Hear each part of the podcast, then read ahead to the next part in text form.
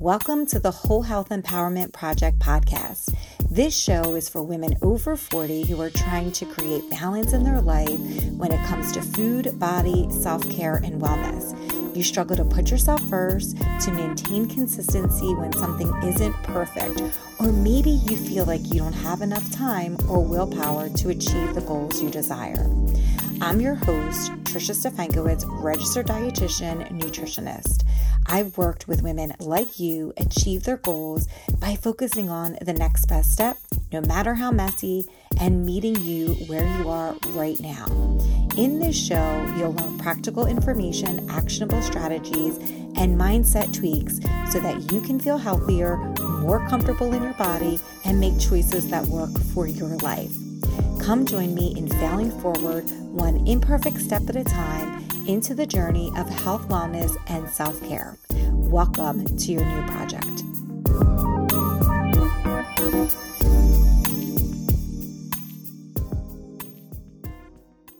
Hey ladies, welcome back to the show. On our episode today, we are going to do a follow-up from our episode last week, in which we are talking about the different chemicals, in particular today, the microplastics that are found in our food, which more recently has been found in our blood, and that essentially is probably impacting or having some health consequences that haven't been very well studied. It's an issue that is worldwide, it's not just U S-wide. And so we're going to talk about what the most recent data talks about in a way to get to a point that you can figure out. First, kind of know what that risk is out there to you. And then second, trying to figure out if there's any changes that you feel like you want to make in order to minimize your risk of having additional microplastics in your body. One of those things about food and nutrition is that we talk a lot in here about ways to minimize your risk of disease. We follow evidence-based research, but with the different plastics and the plastic industry and the sheer amount of products that use plastic and the different chemicals that are then in that plastic, that information isn't very well studied. So what we present here today, or what we talk about today, some of it's evidence-based, some of it's theory, but it's the best with what we have right now, and just understanding that it's probably been not until more recently that some of that, the health consequences related to some of these microplastics have been come about. And so most of the literature, or a lot of the literature, started on animals. And so now in terms of human research, we are catching up. And so knowing that every day there's going to be more and more studies that come out about these microplastics and about these different chemicals that are in our food supply. So I think it's important to have a conversation about it, as it is contributing to your overall health, probably in some way that you probably don't even know, because there's no research to really show you what that looks like for most people or in humans. Before we start this episode, I want to remind you that there are two freebies, either in the show notes or on Instagram at Whole Health Empower. They are five things that you should be doing if you're over the age of forty. And another one, a more recent one, is about body love. I think I uploaded them last week and I'm not sure that they were working. So I re-uploaded them just to kind of, you know, so that you guys have access to them. And I'm, I apologize for not working last week. Okay, so now we're going to move on to this topic about microplastics and kind of just plastic in general. Plastics really started to be sold everywhere around us starting in the nineteen twenties. And what we know is that current day plastic is found in everything. So we know that there are there is plastic in everything. And there are currently millions of products on the market, probably more according to where you live. And there are about a thousand chemicals that reside on these plastic materials, most of which the chemicals are unknown or have not been tested, or maybe have just been tested in animals. And so we have millions of plastic containers everywhere. We have thousands of chemicals on these plastics, and we don't have a lot of information about what these are doing. We just know that we're starting to see, since plastic was first introduced almost one hundred years ago or one hundred years ago, that there are now complications related to that plastic staying around for a really long time and the sheer volume of plastic that's used worldwide. The two of the most common chemicals that are on plastic are bisphenols and phthalates. And this is what most of the research that we're going to talk about today is going to be focused on. When we talk about plastic, that it's everywhere, it is in everything. And when it comes to our food and nutrition, it's very prevalent on how we make and prepare our food, including our tableware, our cutting boards, our storage containers, our straw, what we use to cover food and to store it, the way it's packaged. It's in baby bottles, it's in spices, it's in tea bags, it's everywhere. It's in our clothes, in our cars, on our furniture, on our floors, in our toys, in our medical supplies. The pills itself can be covered with plastic in addition to the pill bottles. It's on receipts that you get at the grocery store, the dust on your home, the phone case you carry, and all personal care items that you use every day, including shampoo and mousse and fragrances. So a big problem here when it comes to plastic, that it takes hundreds and hundreds of years to break down that plastic according to whichever plastic is being used and according to how big the plastic object is. And what happens is, is that over time, these particles, as they start to break down, they start to break down into these like tiny, like I think they're five millimeters or less pieces. And those pieces are called microplastics, which is what we're going to talk about today. So microplastics, again, less than five millimeters, they occur from things that are small, really small things that have just continued to break down, or they can be from something really big that has broken down for a longer period of time and just continues to break down.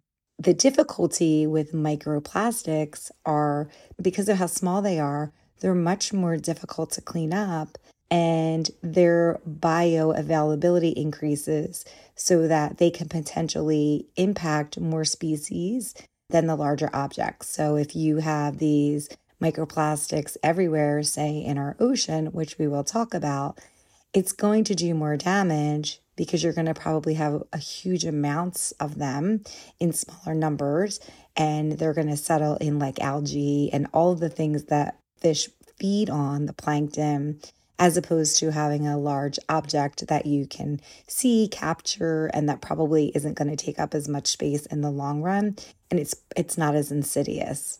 More recently, there has been some studies to really start to figure out what is happening to our bodies and how is the how are these microplastics, like how prevalent are they? And one of the things that they're starting to see is that they're everywhere, everywhere. More recent studies have found microplastics in human blood and organs, and that's worldwide, so that's everywhere. Microplastics have been found in warm waters, in Antarctica, everywhere. And so one of the things that can be a problem with microplastics, besides its availability and how prevalent it is, is that it is also found in human blood. Once it gets into the blood, we know that it probably goes into our bloodstream, and then it settles into organs. I think I read somewhere in research that they've seen it in like fifteen organs. But the two that are the most prevalent in terms of where these microplastics settle are in your colon and in your liver. So it starts to make you think like, oh gosh, and what is that doing? And I don't know that anyone can capture that at this point. And so it's trying to figure out like what happens with those microfibers, with those, delete them. Because of the prevalence and that microplastics have been found in human blood and now in different organs, they started to, scientists start to really try to figure out what does that impact do to our health. We know that there's an increase in food allergies, there's an increased risk of different cancers, there's all of these things that are increasing, but there's no, nobody knows why. So microplastics are being studied just in general because it's something that's foreign to our body and our bodies don't like that, right? So some of the potential health impacts that have been studied thus far in humans would be that having a concentration of these microplastics in our body causes more oxidative stress. What does that mean? Well, it means that you have this imbalance so that you have more free radicals, which you don't want. Free radicals are like those like broken pieces of D N A and all of these things that really don't, like, you just don't want them because over time they can cause different diseases and more inflammation. And so there is more oxidative stress associated with these microplastics. So you have more free radicals, you have less antioxidants. Antioxidants are really helpful in terms of decreasing oxidative stress. So what the result is, is that you have this imbalance of your free radicals, you have more free radicals, less antioxidants, and that results in inflammation in your body. So I know you've all heard of inflammation because there's so much research right now about inflammation. Inflammation is important because the more inflammation, we know that there is a a link with possible disease development. So that whether that includes obesity or cardi or cardiovascular disease, we also know that this oxidative stress can have an impact on fertility, r- rapid aging, all of these different things that we don't want. So that's the first thing that we think is associated with microplastics. Second is metabolic disorders are increased with microplastics. There can be an increase in diabetes, type one or type two. So that's whether your pancreas is working or not, or if you're having some kind of insulin resistance. And, you know, there, who knows what it's doing in terms of there are inherited metabolic diseases. I'm not really sure that there's any research that goes into what these microplastics are doing. A really big focus is on reproductive disorders and fertility. More importantly, infertility resulting in microplastics. There's, I had a hard time in terms of fertility, and I know lots of other women have a hard time in terms of infertility. I don't know if that's, if anything is related. I have no idea, but just know that there is an association somewhere when it comes to reproductive, when it comes to microplastics, and it's men and women. So it's not just for one sex, it's for both. One of the probably more problematic areas with these microplastics are when it comes to pregnant women and infants. Infants in particular are very susceptible because they are, you know, they're they're growing. And so the concern here is that the microplastics are able to get to the infant through the placenta. They also think that there's some crossing of the the blood-brain barrier. And so over time, kids may have more brain developmental delays. They may be premature. We don't really know. They they just know that there is that they're able to get into the placenta through the pregnant mom into the into the infant. And then also if you breastfeed, which has always been recommended, right? That the, you can also get microplastics from the mom through breastfeeding, but that also, like, there's just really no safe option. There's not a lot you can really do. And I think that's the part of it that can be really tricky.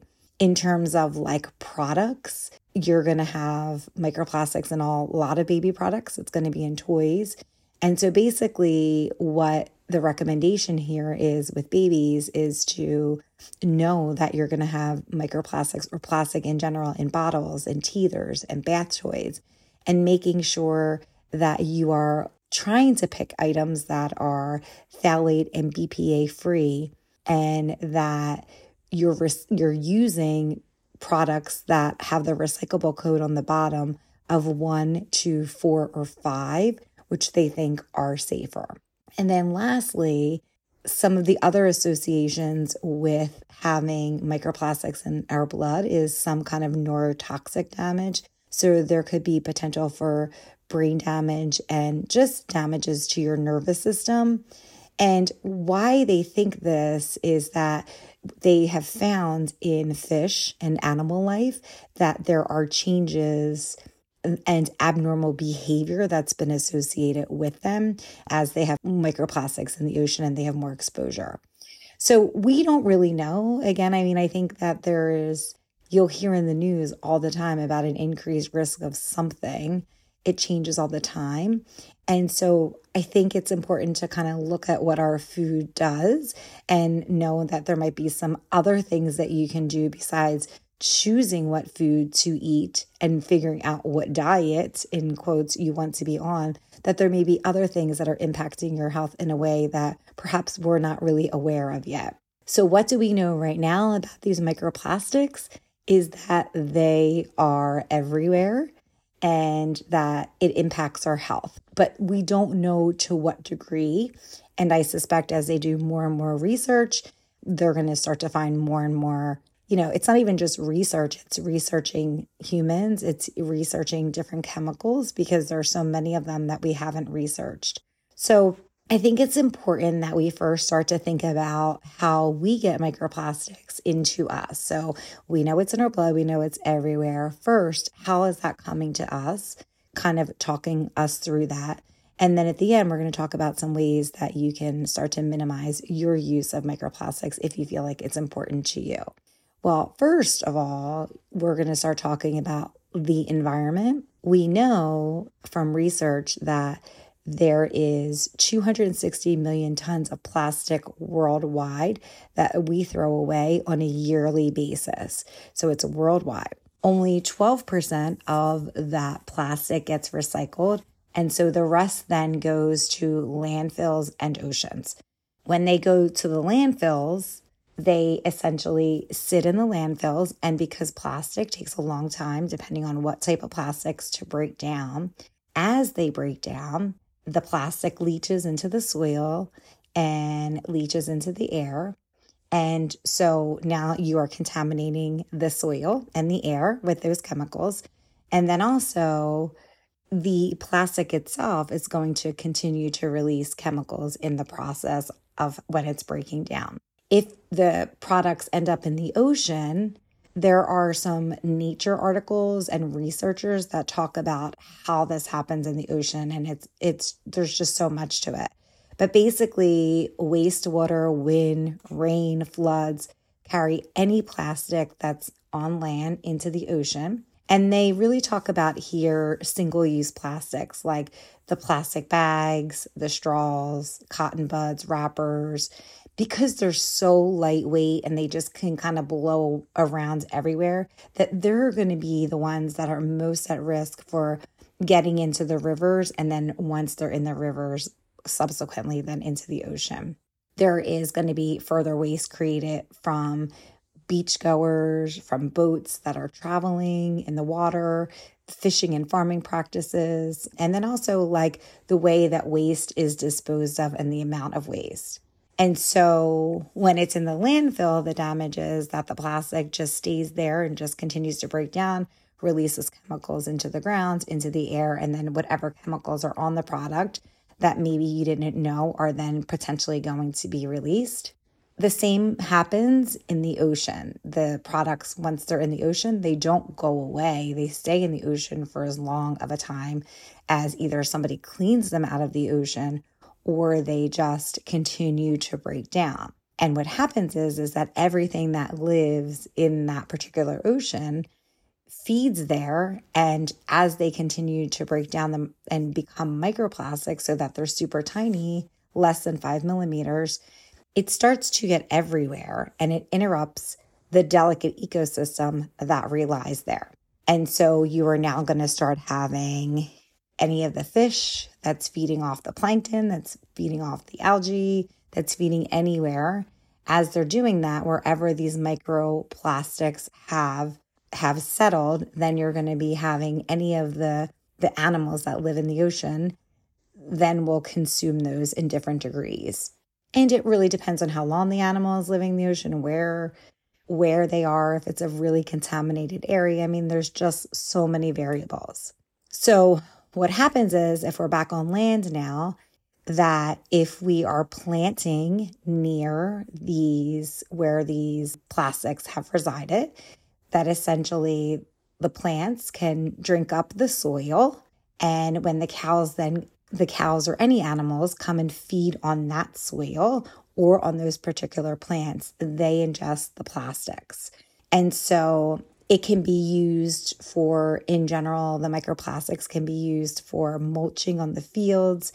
It's in the the feed of the animals, so you can get it by the ingestion of the animal feed. The microplastics have settled then into the animals. When you consume the animals, you then consume the microplastics. The same thing happens then when you're back in the ocean, that if you are consuming any of those, any of the fish that you, or any of the animals that are in the ocean, you consume them depending on where they resided, how long a length of a time they've been in the ocean. You then, as you consume it, will then also consume those microplastics or from the um or the whatever was in the ocean. Now you may think, oh gosh, I'm a vegan. I don't eat any of those things, so I should be fine. Well, that's actually not the case at all.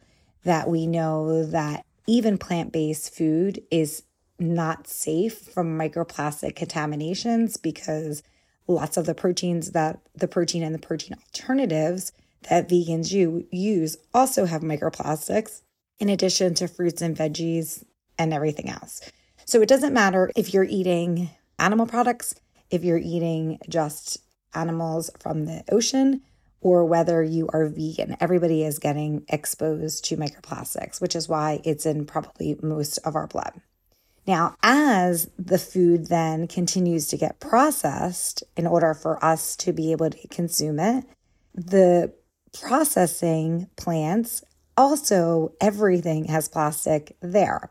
And so you're continue to be at risk for this increased risk of plastic exposure. So it is going to be in the tubing, in the machines. It's going to be on the conveyor belts. There is going to be metal cans. So if you if you're packaging things in metal cans, that it kind of gets into it gets into the cans. If you are at a place where they are heating or pasteurizing or doing anything to kill any of the, the bacteria that could be on any of those products, just by doing that heating process, it can also release some of the chemicals and therefore some of the plastics that are on those particular food items, and it releases that into the atmosphere. There also is a theory that because people wear gloves in the facility, the, the latex gloves and things, that perhaps that is also contributing to the plastics in the processing system. It's also important to know that some of this, the newer studies suggest that plastic can pass through the blood-brain barrier in mice as quickly as two hours after consumption, and that research found that it potentially exposes all of us to carcinogens. The long-term impacts on our health related to these microplastics are not fully understood, and so it's really hard to isolate ourselves from consuming them. And there are lots of different There are lots of different nonprofit organizations and for-profit organizations that are studying this. And so what we're going to talk about now is trying to figure out how in our own life we can start to minimize the risk of having these microplastics around us. All right, so let's talk about how you can start to reduce your overall exposure to the chemicals that are found in plastics. And again, we're really talking here about the the bisphenols and the phthalates. So let's talk about now how you can start to minimize your risk. The first thing is avoiding plastic food containers. So most food, especially if you're buying out fast food, is going to come in plastic food containers. The goal here is that you do not reuse any of these plastic containers. So what the research shows that if you microwave these plastic containers, that essentially all of the chemicals that are in the plastic container are released and then therefore then released into your food. And I remember this research from like years ago, but I never really dove into it because it just sounded like so sci-fi and that it couldn't really be real and that maybe it wasn't something that I needed to think about because it just feels very overwhelming. But then as I really started to study the literature and what they think, I think it's probably worth not using those plastic containers and really focusing on if you're using a microwave to reheat your products in glass or silicone or something like that that's deemed safer. I know for my son, I have containers for him for school. And when I started to really look into the research, I was like, oh my gosh, I'm giving him like single-use like plastic containers. Now, I think in my head, I thought, well, he's not reheating anything in there, but I still do think it's probably worth a look in changing what I give him to take to school and really trying to explore something that is a, an alternative that may work better for him because he's little. And so that can be challenging in its own right because I know that a lot of those products for kids, especially that are more like environmentally friendly, also tend to be more expensive. And this is what you'll see. I think this is kind of where we're at worldwide in the industry, um, especially in the States, that the things that are going to minimize your risk in terms of your glass products and your organic foods and things that we know have better feed for your animals tend to also be more expensive. So it, it, it, it I think it continues that disparity that we already see when it comes to our food supply in general. All right. So if you're, so let's go back to these plastic containers. Okay. First thing is that you, again, don't want to use plastic containers in the microwave. If you are putting something in the microwave, you want to make sure that you have a microwave safe container or cover. So first use a microwave safe container. And then in terms of your cover, making sure that it's microwave safe glass or ceramic. You want to avoid excessive heat in general when it comes to plastic, because we know that any heat, whether that is from a microwave or whether it's from a dishwasher, it exposes those plastics to high temperatures, especially if it's for a longer period of time. That can also be like if you're exposing it to sunlight or placing them near a hot surface. All of that heat just continues to release those chemicals into the environment, into the food that you're consuming. Another thing I would say is that you want to use con- containers that are labeled as microwave safe. Microwave safe are usually have been tested and found to release minimal chemicals when heated. So you really want to make sure that you're doing that. Also, when you're storing food, I would also start thinking about storing food in a glass container. And what they also want you to know in a lot of the in a lot of the recommendations is that some of those containers, even if they're glass, have plastic lids. And so you really want to try to, to keep the food in the glass as low down as possible so that it doesn't come into contact with the plastic lid when you're storing it.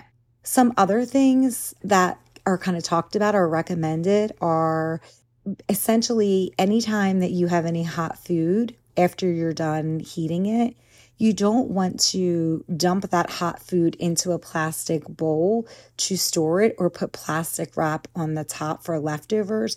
Essentially, you want any of that hot food to cool down or just to put any of that food in general into silicone or glass containers to minimize your risk. And then if you needed to wrap your leftovers, thinking about ways to do that that is safe, whether that is with beeswax or some kind of other lid that is considered microwave safe or that's considered just to be safe in general. When it comes to, which I don't know if any of you guys know that, and I certainly, I think I learned this a long time ago, but I couldn't remember, is that acidic food or beverages can increase the likelihood of chemicals leaching from the plastic. So I think back in the day, I would store like tomato sauce in a plastic container, and I would always be worried like that it would mess up the plastic container because now it's all like orange and, and red. But in the reality of it is that essentially those, any of those tomato-based products it, are going to essentially leak leach into the plastic. So you want to really avoid storing acidic items in plastic containers. And that goes for citrus fruits too. So we know like anything that's acidic, whether it's tomato products or citrus fruits, you really want to try to keep them away from plastic so that they don't leach into there. Also, you can look at the bottom of the of the container and look at the recycling codes. Plastics tend to have recycling codes that are on the bottom of them. And the, and the codes range in all different numbers. But what we know is with numbers one and five are considered safer options for microwave use, if in fact you are using plastics for microwave. The second recommendation is to steer clear of fast food. And that is for two reasons. First is that there, in some of the tests that have been done on different products, especially fast food products, we know that there are higher levels of the phthalate in it. And they don't really know why. They think it, again, is, is because of these vinyl gloves that the workers are wearing at fast food restaurants. And they they know that those gloves or the chemicals that are found in those gloves are very easily able to get into these items. And then the second reason, which we're going to talk about in a minute, is that they're high in fat. And there has been association with foods that are really high in fat that tend to have a little bit more chemicals in them. If you're somebody who's eating takeout once a week, that's very different in terms of what your exposure is going to be versus somebody who lives in our modern culture and is eating takeout more of the time. So knowing that the takeout containers in general are going to have exposure to different microplastics and also whatever is in the food. And then in addition to the, the gloves that are potentially also leaching chemicals into these fast food products. The next thing is limiting your high fat foods. Now, I just kind of talked about that. So for whatever reasons, they think that why fast food is at a higher risk is because there's there usually tends to be higher fat. They think that there's some research that found that when they're higher fat food, there's more plasticizers that are found in those foods, and they're not really sure why. They don't know if it's because it's a higher fat content or if some of those plasticizers are known to be fat soluble. And so that's kind of what they're doing. They're just staying in the fat because they're fat soluble. So it's another reason to kind of think about what you want to do in terms of your fast food consumption. Eating fresh, minimally processed foods is another way to decrease your risk of microplastics. You want to also, when you're grabbing your fruits or vegetables from the supermarket, don't put them in a produce bag because then you're going to then further contaminate them with plastic.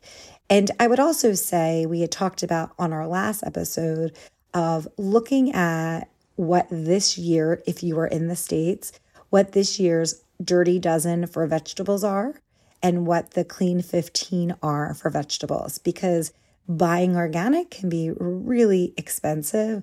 And so try to really focus on the foods that tend to have the most pesticides in them. And that should hopefully help you help minimize the cost a little bit more if you're focusing on things like that you want to buy organic, things that have more exposure to pesticides.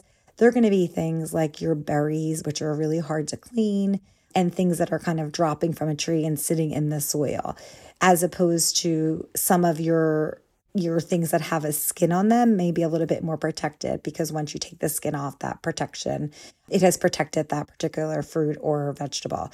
So again, trying to eat minimally processed food. What I would also say to that in terms of overall environmental impact is buying local. That's going to help in terms of decreasing pollution and waste, because as you start to hear and as we get through this episode, you're going to see that they're kind of one and the same, right? So the more pollution there is, there's more environmental impact from that, but then it's also affecting our, our food supply as well. So kind of taking that into consideration, buying local, buying things that have the least amount of pesticides on them.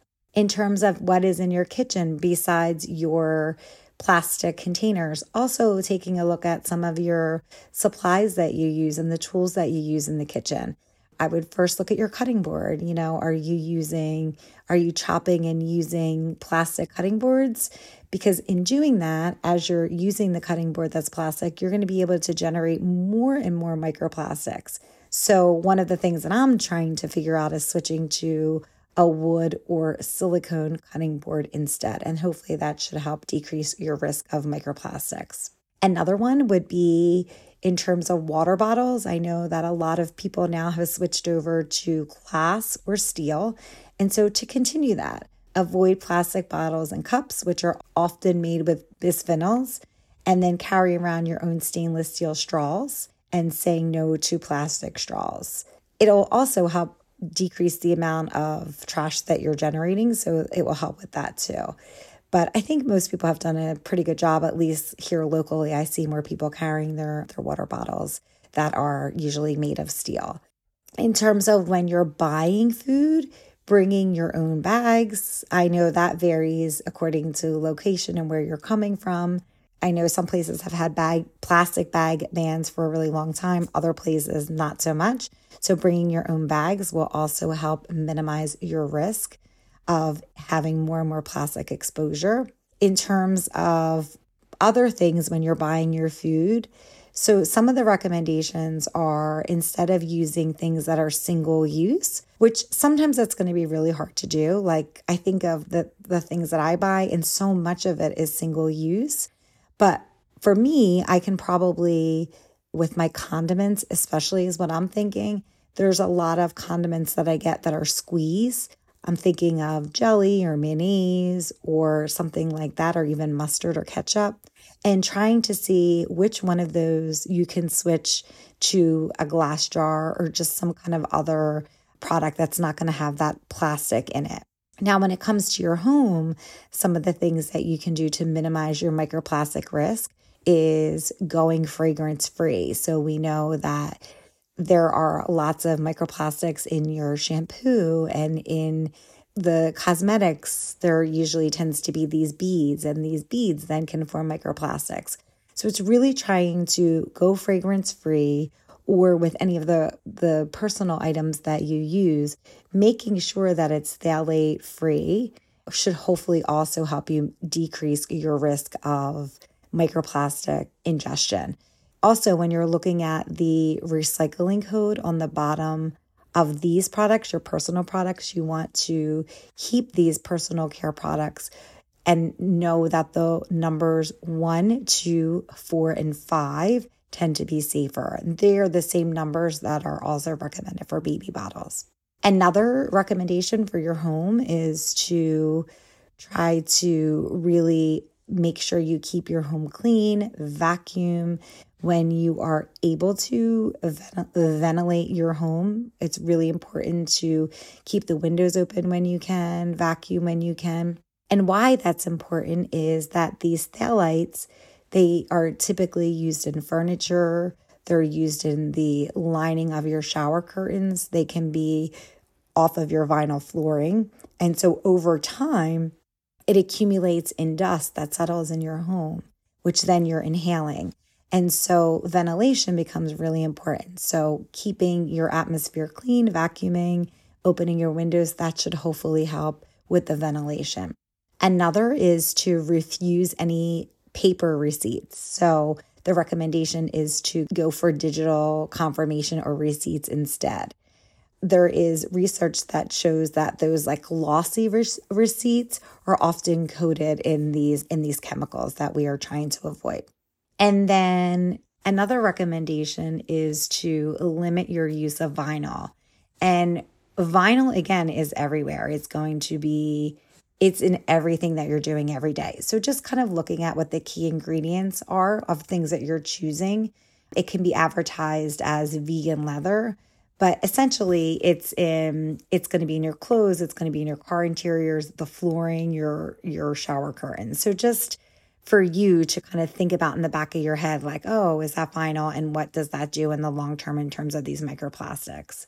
So now we've kind of talked about how we can reduce your like your environment so that you can decrease your risk of microplastics. But it's also important to know that there's other things that we can do on an everyday basis that can help to protect our food supply. And if we're able to kind of minimize and protect our food supply, then hopefully in the bigger picture, that also then protects us. So in terms of some suggestions, these are from the United Nations Environmental Program.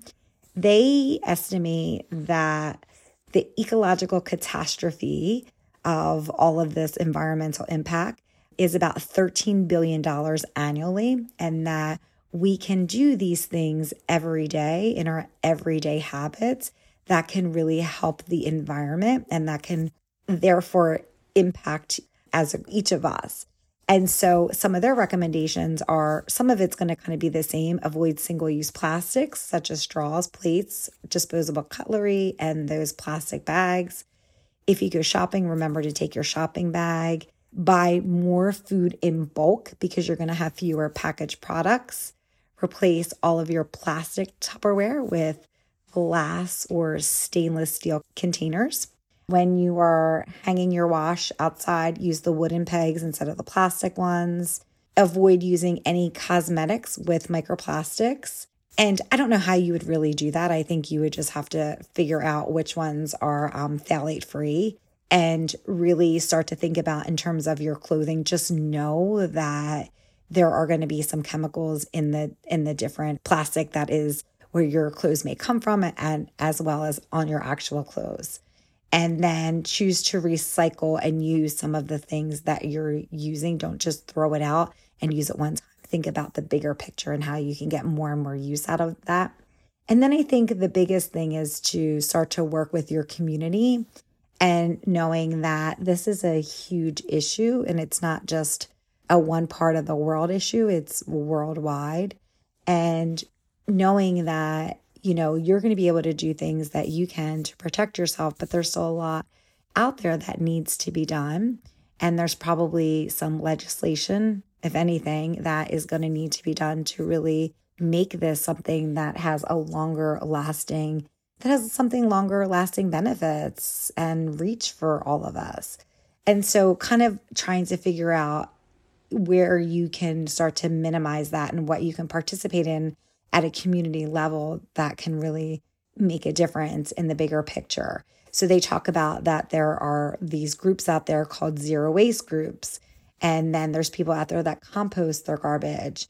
And there's different people that shop locally, or maybe shopping locally just doesn't have to be with your fruits and vegetables. It can just be shopping with your small business in your community, so that you can minimize the packaging and the shipping that would cause more environmental harm. And then they started talking about like that there are groups out there called Upstream, and there's these nonprofit groups that essentially are trying to reduce takeout packaging for restaurants. And so really just emphasizing that there's probably more legislation that needs to be done when it comes to limiting single-use plastics.